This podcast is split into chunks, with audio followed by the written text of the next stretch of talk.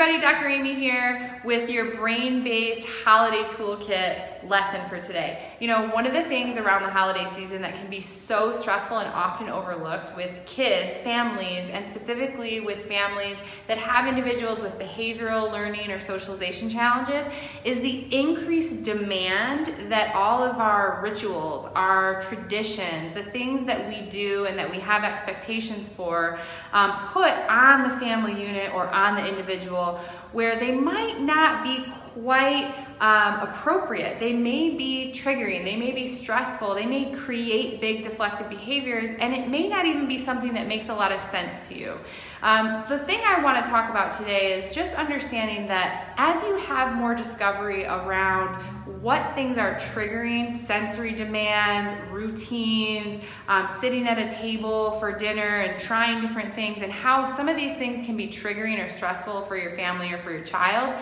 it is okay. In fact,